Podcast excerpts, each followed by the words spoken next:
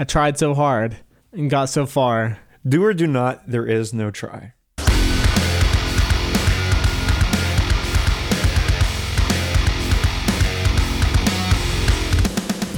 What's up and welcome back to Broside Broadcast. My name's Derek. And my name is Blake.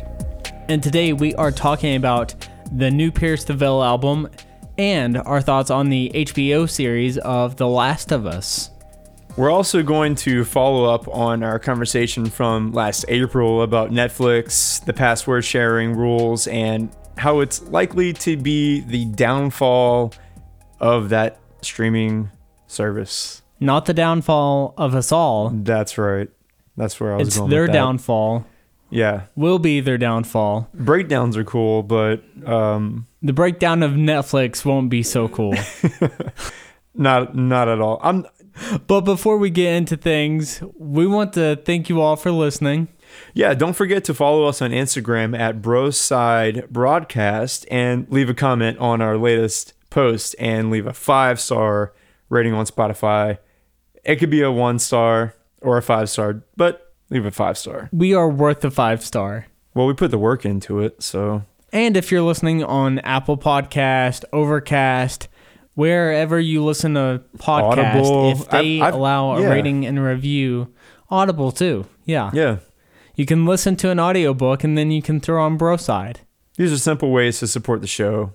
Right, they are completely free and it really helps us out a lot. Like we said, we are going to discuss the new Pierce the Veil album, not doing a review, still won't be doing reviews, I don't think, for some time, if we ever do go back to full album reviews. But I wanted to talk about our initial thoughts on this album. So, have you listened to a lot? Have you only had one listen through so far? What have you done with this album so far? I've had a full listen all the way through, and expectations were completely out of the park. And from the single that they had, I think it was uh, Smells Like Nirvana. Am I wrong or right? Past the Nirvana. Oh, Past the Nirvana. Whatever that is. Trust me, I do not want to smell the Nirvana.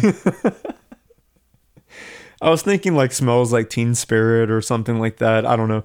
But expectations completely ex- exceeded. And my favorite Pierce the Veil album is Misadventures, which was released, I think, in two thousand seventeen, and that was a sound that was something different from what they've released in the past. They mm. I don't want to say abandoned the emo stage, but it sounded like they were coming they were growing into something differently, and I appreciated what they were going into. They took a hiatus, and I think that this album shows a lot of growth. I definitely agree with that, and as far as my relationship with Pierce the Veil, it's never been great. I remember back in two thousand eleven when Paraphernalia came out, and I was a fan of that song because it featured Jeremy McKinnon, and I liked his screaming vocals on that. I thought they worked well, and that's before like we had instantaneous information about music and songs, so I didn't realize that it was Jeremy at first. I just liked the screams in it, and then I realized it was just a feature. I was like, uh, I'm not sure about this band. But my problem with Pierce the Veil in the past was that I thought the lyrics were a little juvenile for my taste. And I've seen some comments on the internet about this album and people not being thrilled about it because they say it's not fun. Let's recognize that Pierce the Veil, as a band, as humans, they are not in their early teens or late teens, early twenties anymore. So the material will change, and there's a demographic where people are just getting on to Pierce the Veil. I, there was a TikTok blow up with Pierce the Veil with uh, the song with Kellen Quinn.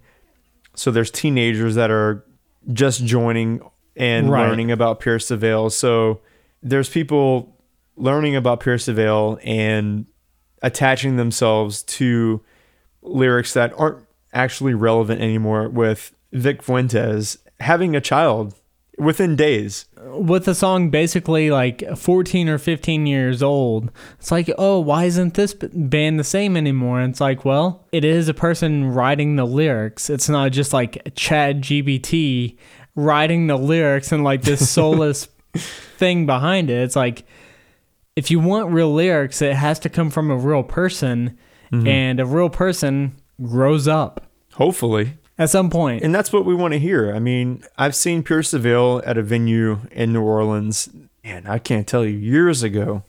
And mm-hmm. they were great. They were just so good live. And it was in the moment. And I can't imagine that seeing that the same way now as a thirty-seven-year-old being. And that being something I can emotionally attach to. But this album, seeing this live, I can pretty much attach myself to it. And one thing that I'll say about this album just as a whole, because, you know, we're not going to get into the track by track explanations or our thoughts on them. It's just that I feel like the energy throughout this album is more consistent. I feel like each song just brings a different, different energy overall. Like the very first track on the song is called Death of an Executioner. Mm-hmm. And I got some of the older vibes from that song. I agree. But in a way that I thought was more tolerable than some of their older stuff if you're not a fan of them. But then you have Past the Nirvana. Then you have Even When I'm Not With You. Then you have Emergency Contact. And just those first four songs, you get a different flavor in each song. Yeah. So I thought it was appropriate. I thought that it showed good songwriting, and it's nice to see that they were able to modernize their sound, because like I said before in another episode that we talked about them, is that I had major doubts about this band. Yeah. Because I did not think that they would be able to make a modern sound. I didn't think that they would be able to drop their scene act, if you want to call it that. I think that's the perfect way to call it.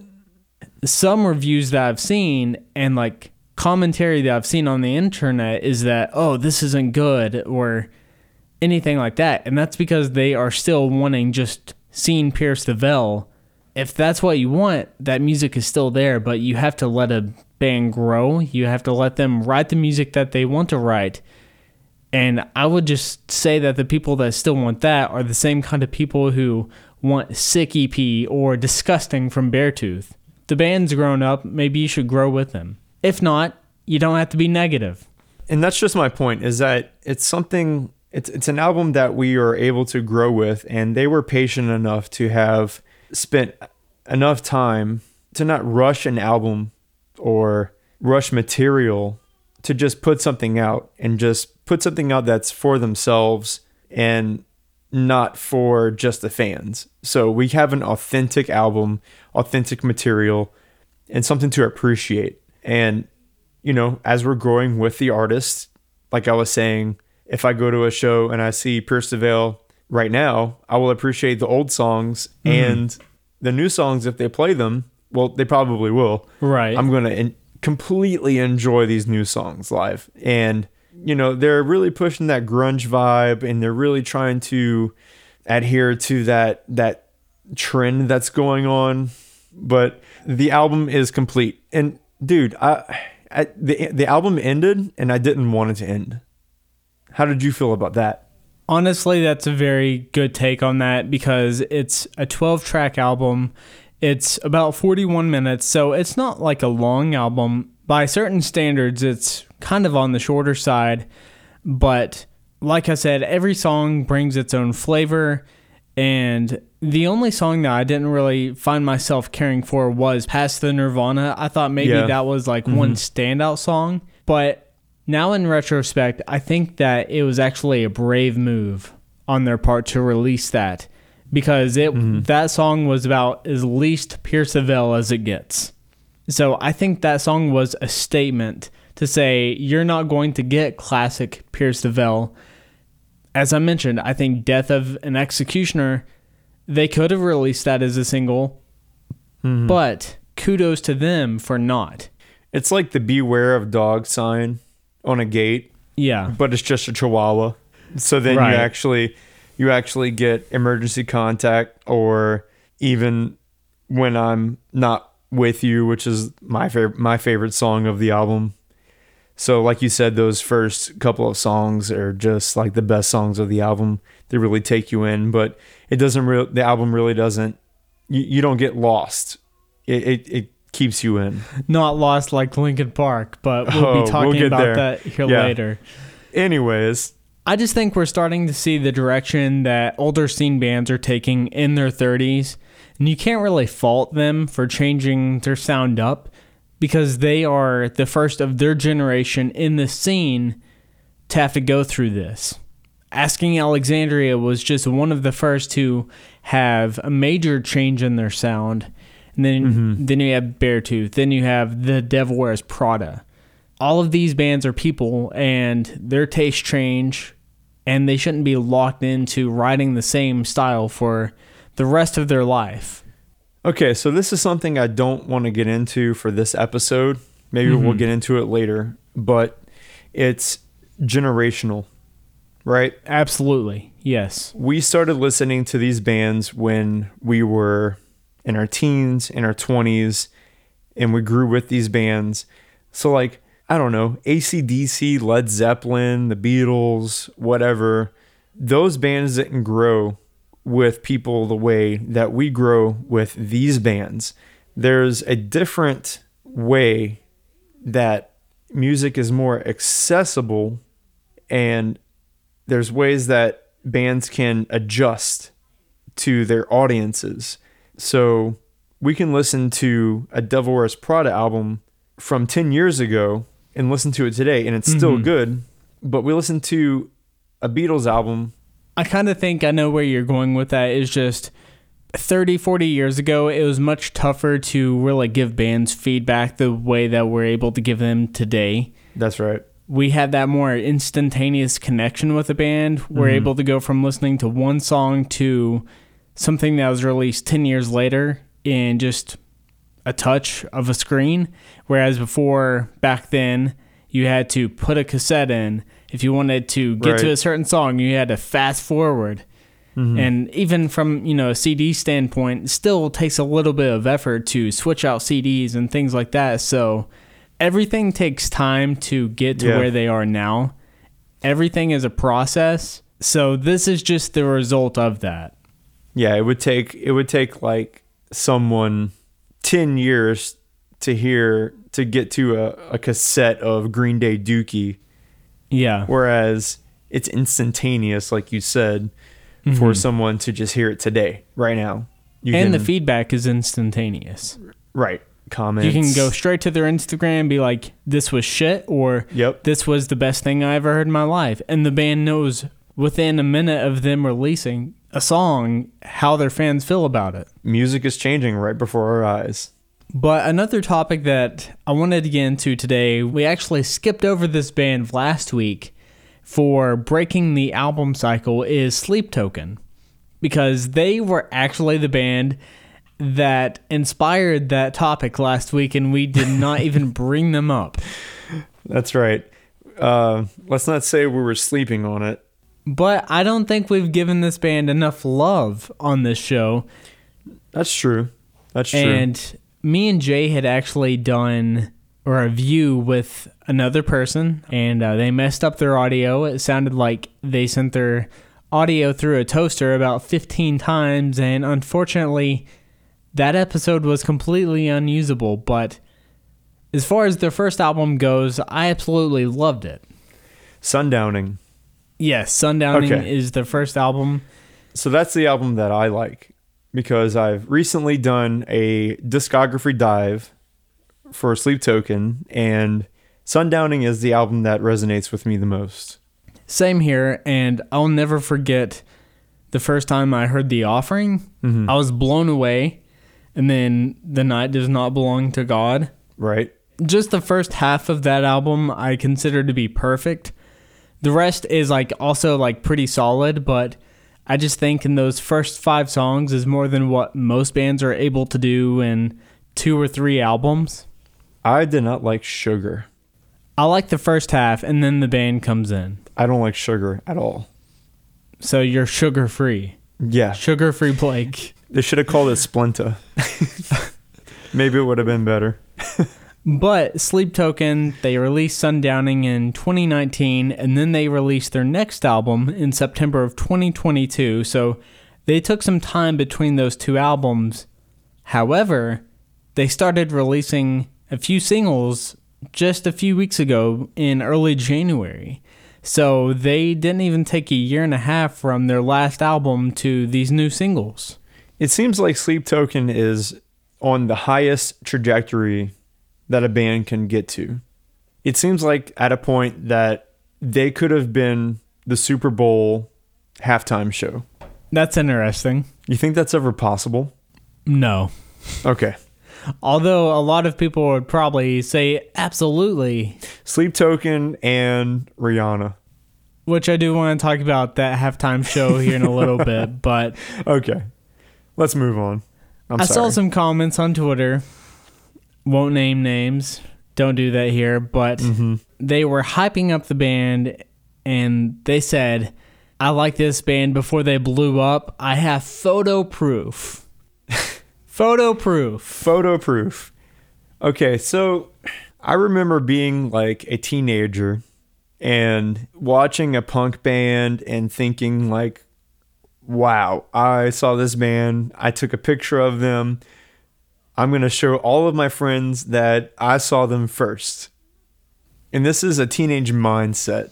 Yes. So at this point in in time where music is so accessible, why are we trying to gain clout by proving that we were one of the first people to see a band that is blowing up and having to show photo proof that we were one of the first photo people proof. to s- photo proof.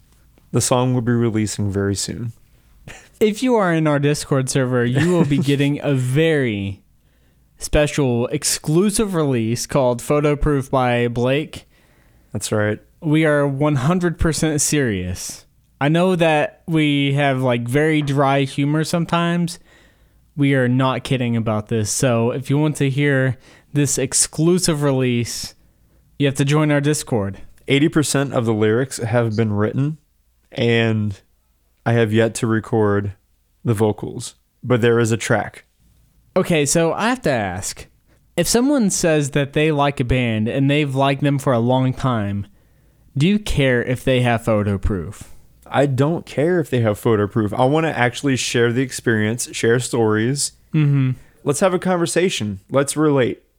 I don't want you to one-up me on how much you like a band or how much status you have about that band. I'm just confused, like, what does it change? Because to me, it doesn't change anything. It's like, so you have more streams on Spotify? Well, photo proof. I don't get it. It's clout chasing is what it is. I, I'm, try, I'm trying not to believe that it's clout chasing. I wanted to see that it was something else because it seems so something obsolete. There's no way that someone's clout chasing in the form of, I have a picture to prove mm-hmm. that I've seen this band before you did. Say that Sleep Token was just supposed to be like an experiment or a project and was never meant to be like this thing. And then they blew up to the size of Metallica. And it was just this huge accident. That's something. Not to take anything away from Sleep Token. They are wonderful musicians. They are very skilled and talented. They sound mm. wonderful. They are probably going to be one of the top artists of twenty twenty-three based no on doubt. just the hype that we're seeing.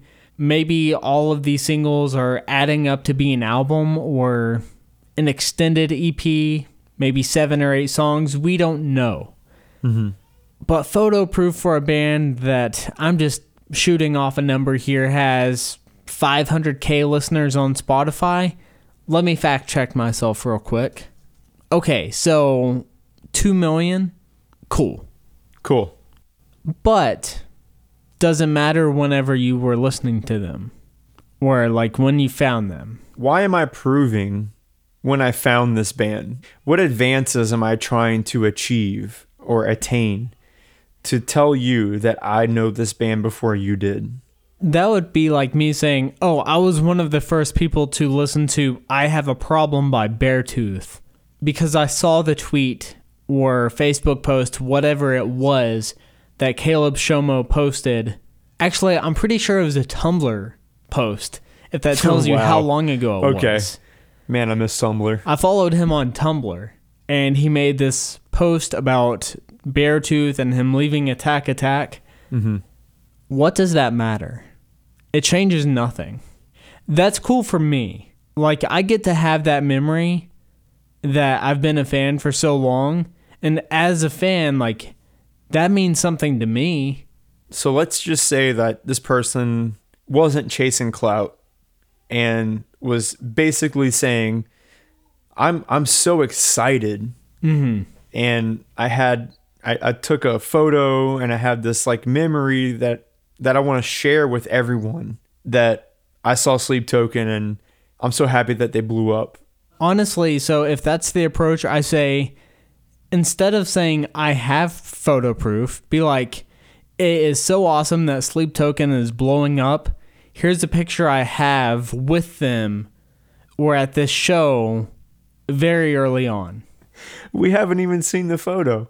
So my thoughts on it, and just to tie it up, basically, is just that, oh, I'm so glad this band's blowing up. Oh, I have photo proof. It's like, okay, is are you making this about the band, or mm-hmm. are you using hyping them up and then mm-hmm. drawing attention to yourself? Because that's what it comes across as. On a trending band, by the way, they didn't say this on the first album or second album. They waited until the band was socially at their peak to bring this up. At two million. Yeah. Fo- yeah. At two million followers, listeners, whatever. And also you have a solo project coming up because your vocalist got canceled. So yeah.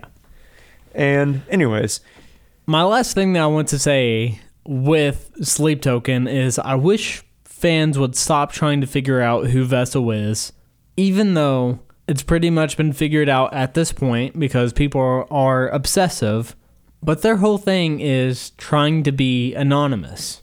So do you remember when Slipknot came out and everyone wanted to know who was behind the mask? And Slipknot said, well, in my time, I remember Slipknot saying when the mask come off, then the band's over.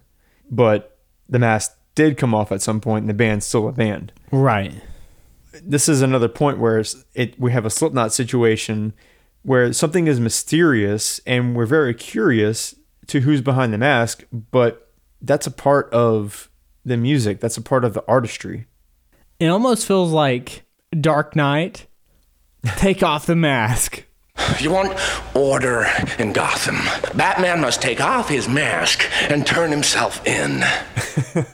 You're totally switching my mind up right now. I'm going into Dark Knight. It's who's behind the mask.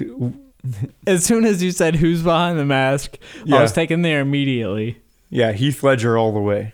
I think people want them to take off the mask. That way they can as- apply a social value to the band and essentially grade them of, oh, this person is important or this person is not important. And I'm going to grade their music based on where they fall on the social ladder. Well, taking off the mask would ruin what they have right now.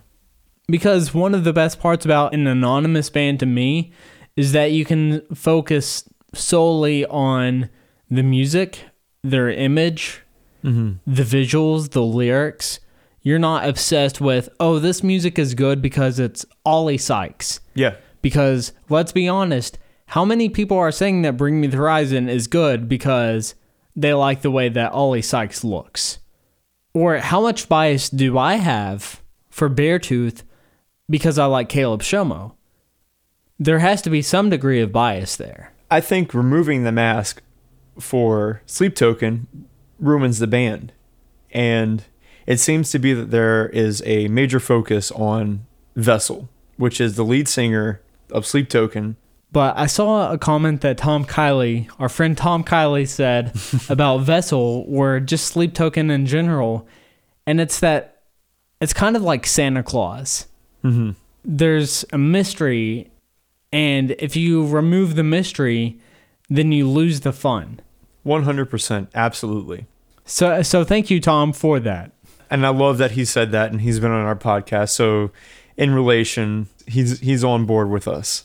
Absolutely. So did you have anything else in regards to Sleep Token? They'll be playing the Super Bowl halftime show in twenty twenty-four. Vessel will be taking off the mask. And then the band's over. The band's over. That's what happens. That's what happens. Slipknot said it first. Not all is lost. Linkin Park's not lost either, no. But they did release a twenty-year-old song that was supposed to be on Meteora, and that song is called Lost. Here's a thirty-second clip.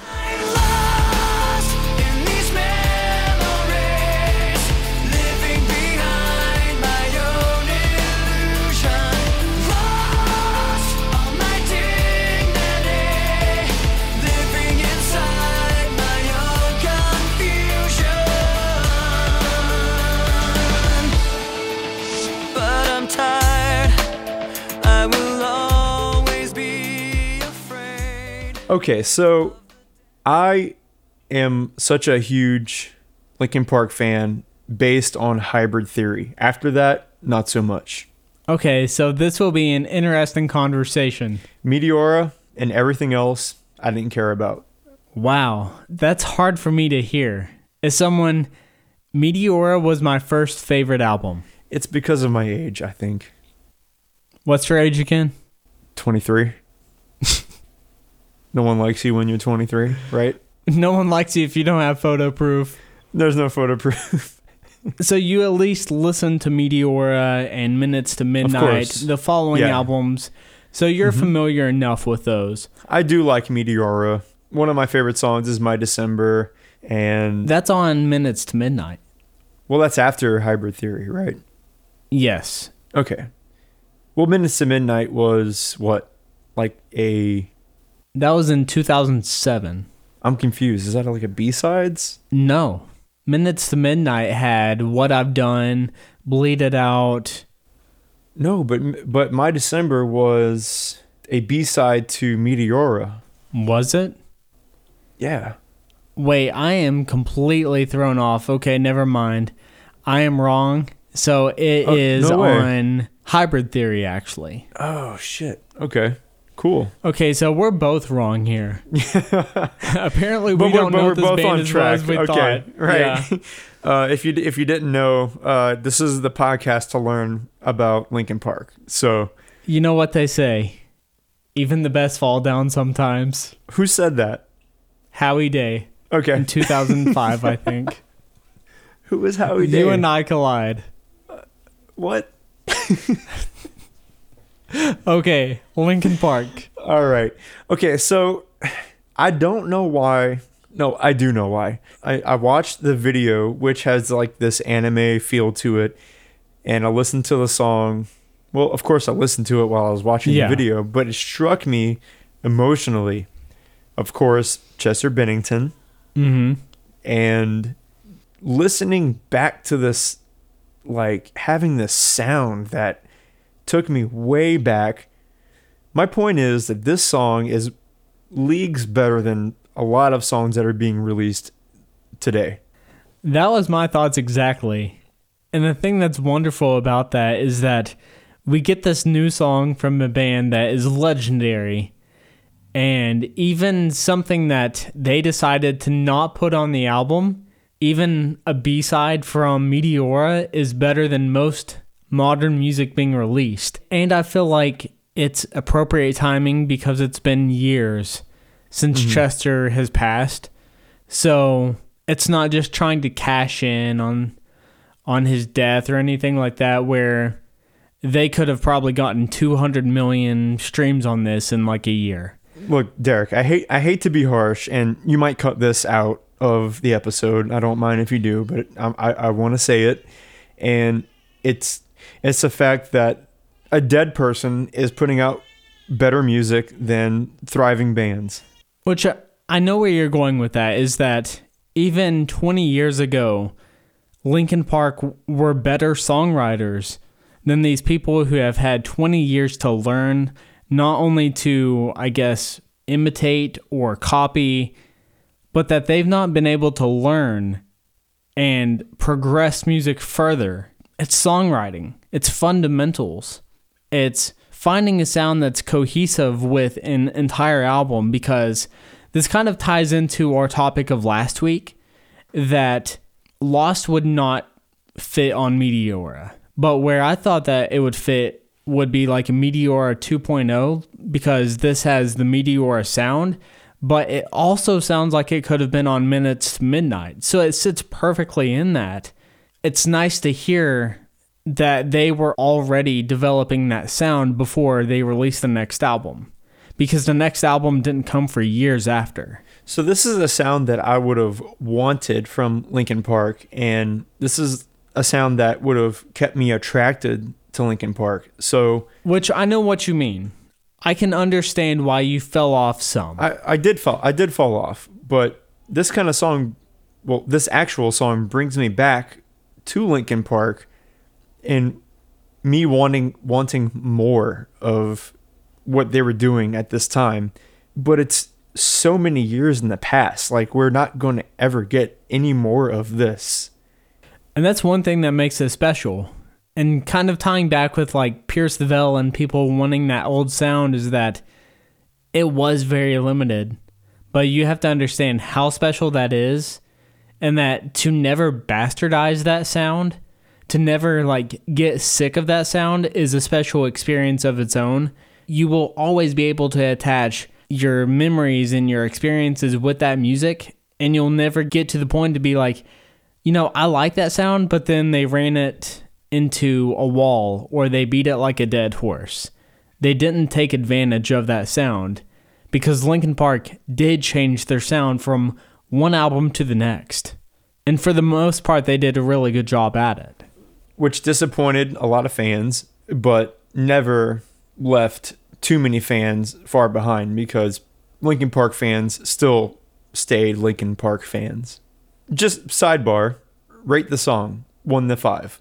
I would give it a four point five, because do I think it was smart for them to choose Numb over this? Because they said that they had to choose between Lost or Numb.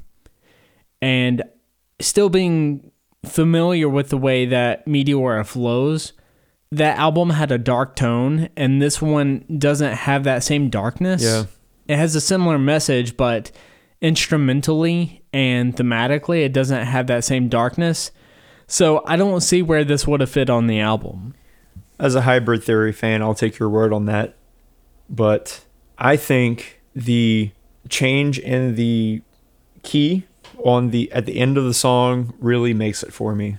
And the melody of this is just an example that, you know, this song will be put on the radio, but it was still a chorus that wasn't written with the radio in mind. At least I wouldn't imagine so. This wasn't radio music in two thousand three. So you think that this this will be on the radio today? That's wild to think about. Yes, without a doubt. This song was written how long ago? Like fifteen years, twenty years ago. twenty years ago. And it will still make radio play. That is wild. And I'm wondering, with it being twenty-year release, if this is the only thing that they have in the bank. I think this may be the best thing that they had. I think they had a couple of choices to go through. They sift through the index, and mm. they picked the perfect one. But with it being a twenty-year release, they have something in the works, I'd imagine. Otherwise, they wouldn't be making themselves yeah. relevant again. I'm excited about it. Same. I'm happy to talk about Linkin Park. This is one of my top songs of the year so far, so... Same here. It's right on my favorites of twenty twenty-three. And I will count this on my favorites of twenty twenty-three. It got released in twenty twenty-three, so you can't say nothing. two thousand three. two thousand twenty. Yeah. Correct. All right. twenty twenty, two thousand three. Changing changing the standards. All right. Well, that's a lot of music talk for right, today. That's the last of it. That's a lot of music talk. Uh-oh. But not The Last of Us. Don't get into it. I love it. You gotta love the segues. So we're not going to give any spoilers or anything like that. So if you have not seen this, but you want to, don't worry about skipping ahead. We are just talking about our feelings about the show so far. And we've definitely spoken about The Last of Us in episode nine, I believe. I recommended this before it came about, and I was definitely right. This is a show to be watched. And honestly, I knew that it would probably be like pretty good, but I severely Same. underestimated it's too good. how good this show would be. It's one of the best things I've ever watched. Absolutely. I mean, have you played the video game? I have not, but this show is so good that I want to. I want to as well. And as I've stated on one of the episodes prior to this, I think I've played an hour's worth of the video game and didn't finish it. I, I don't recollect anything, mm-hmm. but it doesn't matter. This is, it's a bonus if you've played the video game and you're watching the show, because there's no disappointment that I've heard of in relation to that. The only disappointment I've heard are people who expect this show to be like the video game. And at the end of the most recent episode, I believe it was episode five, the director was saying, because there's no gameplay, there can't be zombies in every single scene. So we have right. to make this show a show. There has to be character development. There has to be story. And so far, the story is like pretty much bulletproof. They have explanations for everything. And it's one of the best written and well thought out stories I've I've ever seen. So I've stopped watching The Walking Dead at around season three, and understandable, right? My girlfriend Kayla has pushed me to watch the rest of it because eventually it gets to a point where it, it's a little better and you want to pay attention. But it seems like to me, looking from the outside, is that this is the show that everyone wanted The Walking Dead to be. A thousand percent.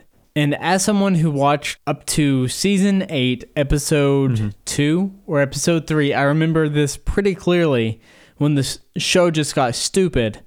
The Last of Us blows anything The Walking Dead could have ever been out of the water. It makes you feel things. It makes you get attached to characters in one episode. Whereas mm-hmm. I watched The Walking Dead for years, and it never made me feel any type of way towards a character of like feeling attached. Or it's more of a soap opera, The Walking Dead. Mm-hmm.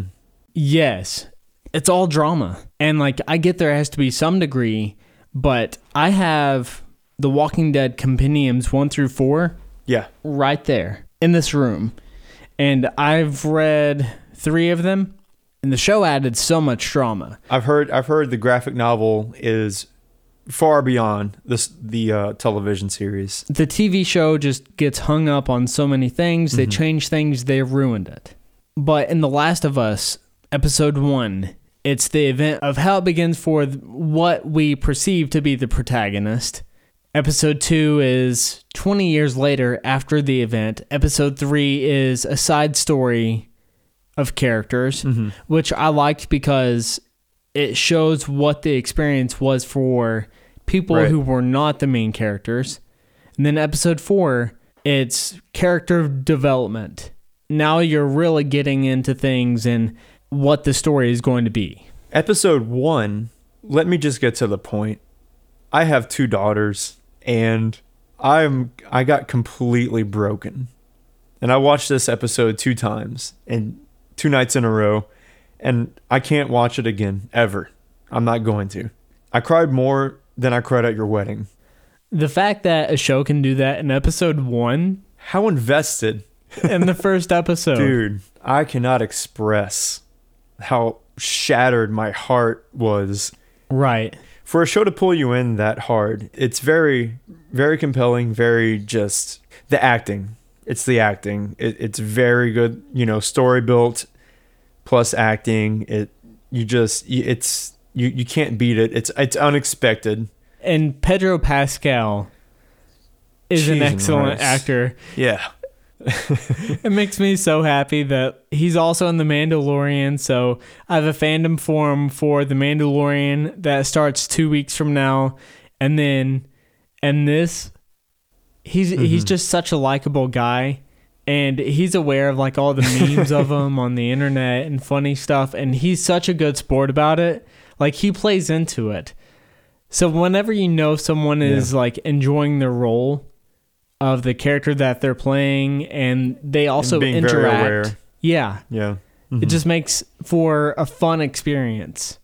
But just the way that they explain how the outbreak happened, and then right. what their response was from medical professionals and the government, beautiful. I love the way that everything was explained. So realistic. Yeah. It makes you a little scared too. It's a little too real. I don't want to think about it. It is interesting that episode five of The Last of Us was streamed on Friday compared to their normal schedule of Sundays because of the Super Bowl. Conflicting schedules. We want to make sure that everyone has the attention on one thing. Which you had brought up Rihanna a few minutes ago, and you had some thoughts on this. So how did you feel about her performance? Do you think she was a proper performer for the Super Bowl?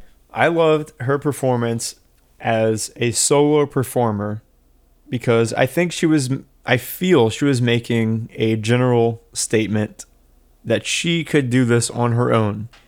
It's also amazing to me that white elephant in the room, she's pregnant. So she's right. doing all of this pregnant, and I have two children, an eight-year-old and a three-month-year-old, and I understand. If you can't tell, Blake is very sentimental. All day. I, Blake all is day, a family man. It's in the beard.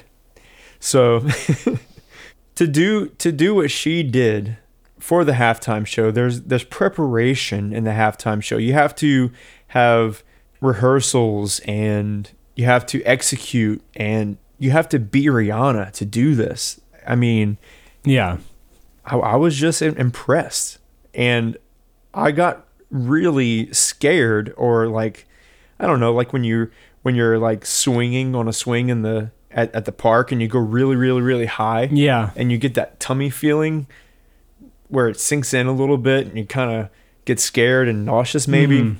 and then you come back down. Like when she was elevating on that platform, I felt anxious for her, and right, I felt that she was brave and very confident, and then she was singing uh, like a diamond, rubbing her her baby belly.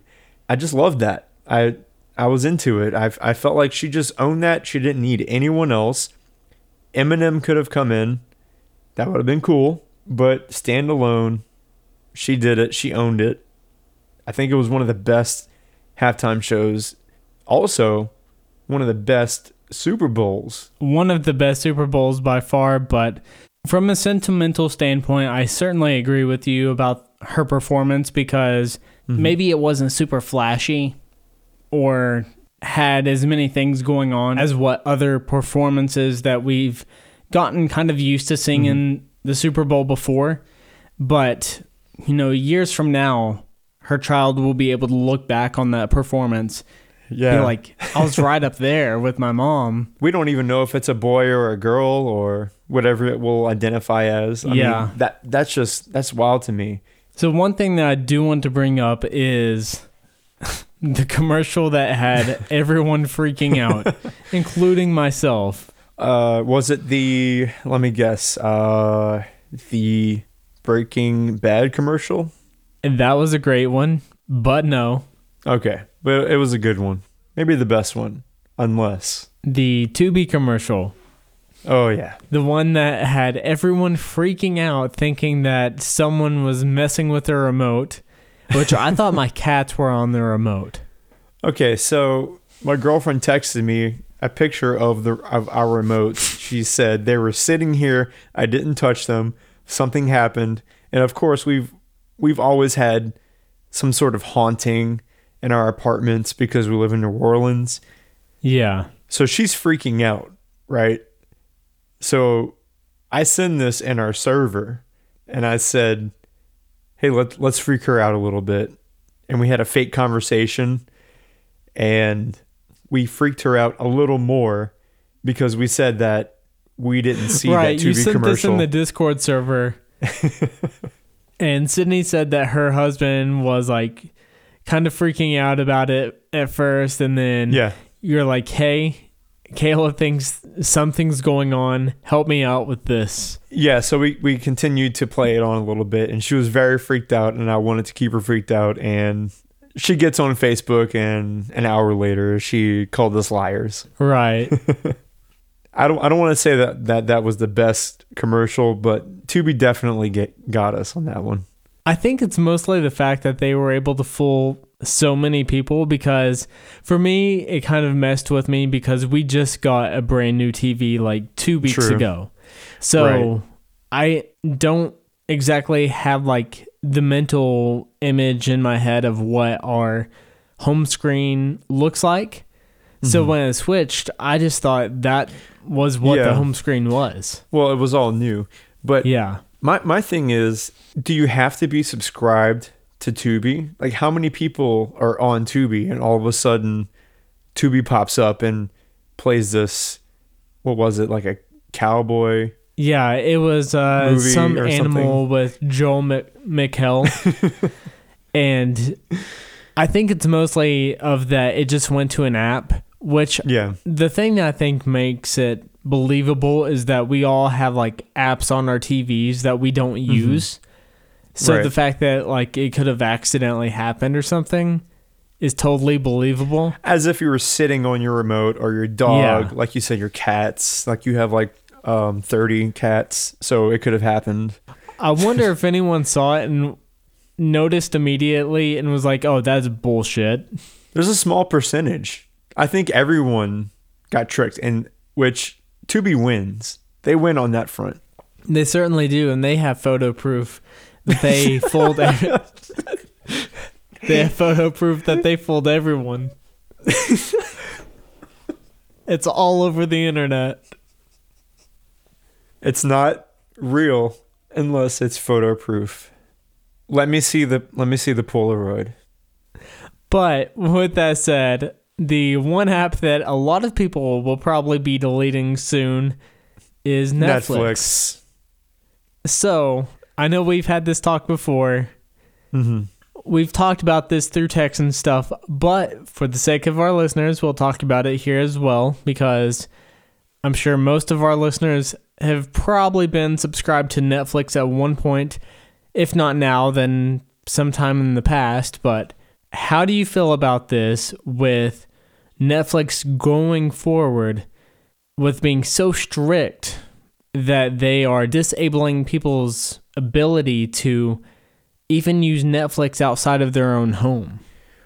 Well, didn't they recently debunk this and say that it was a mis- like they didn't mean to post it? It was something on their website that said that, but I've started seeing pictures on the internet of people's T V screens, and it says Netflix is only able to be used within the same household. All right, so they're still doing it. They're saying they're yeah. not, but they are. Okay. Well, I think that they're going to lose a lot of business. I don't even pay for the Netflix subscription. Neither do I. I don't actually, I don't know how we have Netflix in our household. Honestly, I know that we pay for H B O Max, Amazon Prime, and Disney. Outside of that, I'm not sure what we pay for. Okay, so if you lose access to Netflix, are you going to subscribe? That's a rhetorical question. No. It's the same answer for me, because I don't even subscribe. I think Brandy is the one that pays for it. If not her, then mm-hmm. her dad.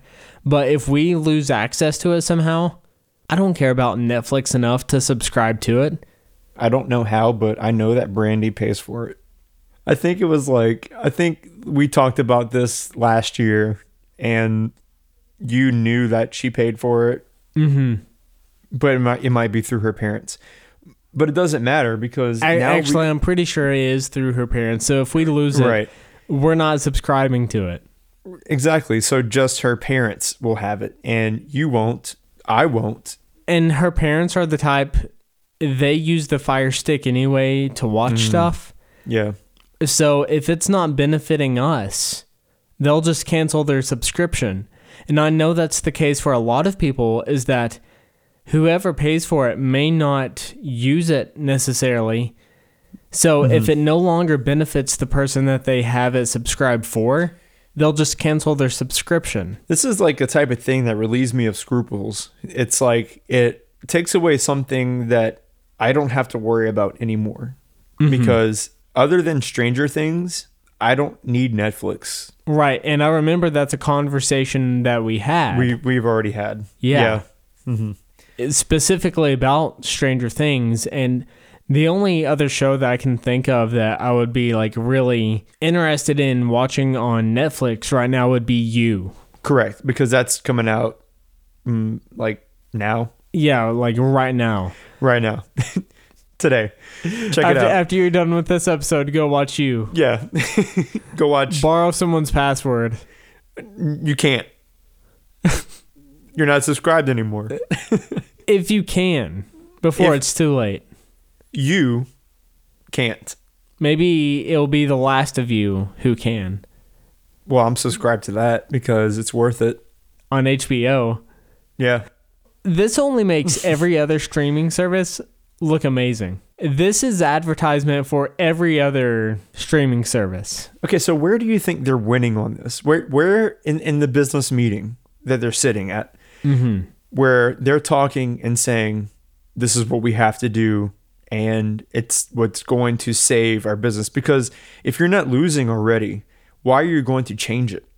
I think that they believe that they could threaten this, and then a bunch of people would get scared. That's what it is. And then sign up out of being afraid. But to be honest, when there are things like the Fire Stick mm-hmm. and ways to watch their content for free either way, because it will find its way onto the internet. Jailbreaks. Yeah, there will be jailbreaks, Fire Sticks, things mm-hmm. like that, you know, pirated streams. Mm-hmm. You're just making it to where people aren't even having to use your app. They have to retract this. They're going to have to realize that this is not the way to go about it. I think it's too late, because what stops them from pulling this again in another year? They've already lost the trust of their customers. They are a service to be bought. Mm-hmm. And the consumer is the one with the power. No one has to have Netflix. Something to talk about later, perhaps, is that let's say Stranger Things is no longer on Netflix, but is exclusively on H B O Max because Netflix faulted. You mean they went out of business, or? Well, they're not getting the subscribers. They made this. That they like licensed the show out? They lost all this business. Now they have to sell Stranger Things. Okay. That would be rough. That would. Right? Like, they've gone so deep. That would be end of the days Netflix, which I know we've called it the downfall. I think this is just the early stage. Right. But again, I don't see them really recovering for this, because it's nothing but bad press. Mm-hmm. If you weren't subscribed already, how does this news make you want to sign up? And even if you are a subscriber and you don't watch very often, like you said, it's them basically make the decision for you. Oh, well, now you made it easy for me. Now I'll just unsubscribe. Do they really think that the people who are getting their friends' passwords to watch Netflix, do you th- do they think that those people will actually miss the network that much to subscribe and pay for it? They can't afford it in the first place. They're not going to pay for it. And there probably is a percentage of people who can pay for it. But clearly they don't really value, or I would say even like mm-hmm. care enough to pay for it. The cheapest option is ten dollars. Most people can probably afford ten dollars. If you are forcing this on people and someone still to not subscribe, then that just means they really just don't value your product enough. And if someone doesn't value your product enough, your product's just not good enough, to be honest. There's other services that people are subscribing to that they're just going to forget Netflix mm-hmm. altogether, because, well, I don't have the password. I don't have the access. I'm paying for this one because I'm already subscribed annually, just like yeah. I'm subscribed annually to H B O Max and Amazon Prime It comes out every January and February. I'm not, I'm not worried about if I don't have a Netflix subscription, if I don't have a friend's password. Overall, I just think this will mean people signing up for other services, password sharing on those, and companies like H B O, Hulu, Amazon Prime, they'll just be happy to have the new customers, and they're not going to say anything.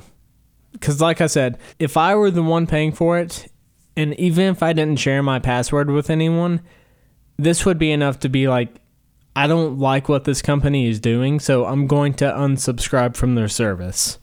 Derek, I'll share, I'll share my password with you. You don't have to do that. We can just watch H B O. We can watch The Last of Us. Right. The Last of Us is better than anything that has ever been on Netflix. And oh, I absolutely. love Stranger Things and everything, but come True. on. Not yeah. even close. Right. And you don't have my password to H B O Max, right? No, I, I have Justin's. Oh, okay. I was wondering who who had my password because I have like three accounts. Yeah. So H B O Max has password sharing. I have three people, including myself, sharing H B O Max, and they're not talking about taking that away from us. And what's funny is that six years ago, for Valentine's Day, Netflix had made a post saying, sharing is caring oh. for passwords. Oh, well, speaking of Valentine's Day, which is tomorrow, or today, depending on when you're listening, or mm-hmm. a year from now, whatever. Sharing is caring, but Netflix doesn't think so. We are speaking to you from the past. And the future. Because you are listening to us in the future. I'm confused. On that note, Anyways, thank you so okay, much for all listening. Right, yeah. Make sure you leave a five-star rating and review if you like us. We'll you share our us. passwords with you, maybe. Be good or be good at it. And this, this episode was a fun one. We got to talk half music, half entertainment, sports, and uh, shit on Netflix. So that's always fun. Shitflix. Whoa, whoa, whoa! That's a whole different thing. Never mind. Okay. Oh, oh no! Oh no! We oh, no. need to tie this okay. up. Okay. Anyways. All right. Until uh, next week. All right. Well, yeah. Until next week. My name's Derek. And I have been Blake. And you will hear us next week. Still no official date yet because life, but we are bringing you at least one episode a week. Dudes and dudettes, we are trying. I tried so hard and got so far. Do or do not, there is no try. Okay, I, I was going Linkin Park, I, uh, but I in the so, end, I, it doesn't even matter. Wars, so, yeah. All right, my okay. name's Derek. Oh, and I've been Blake. And you'll hear us next week. Right on.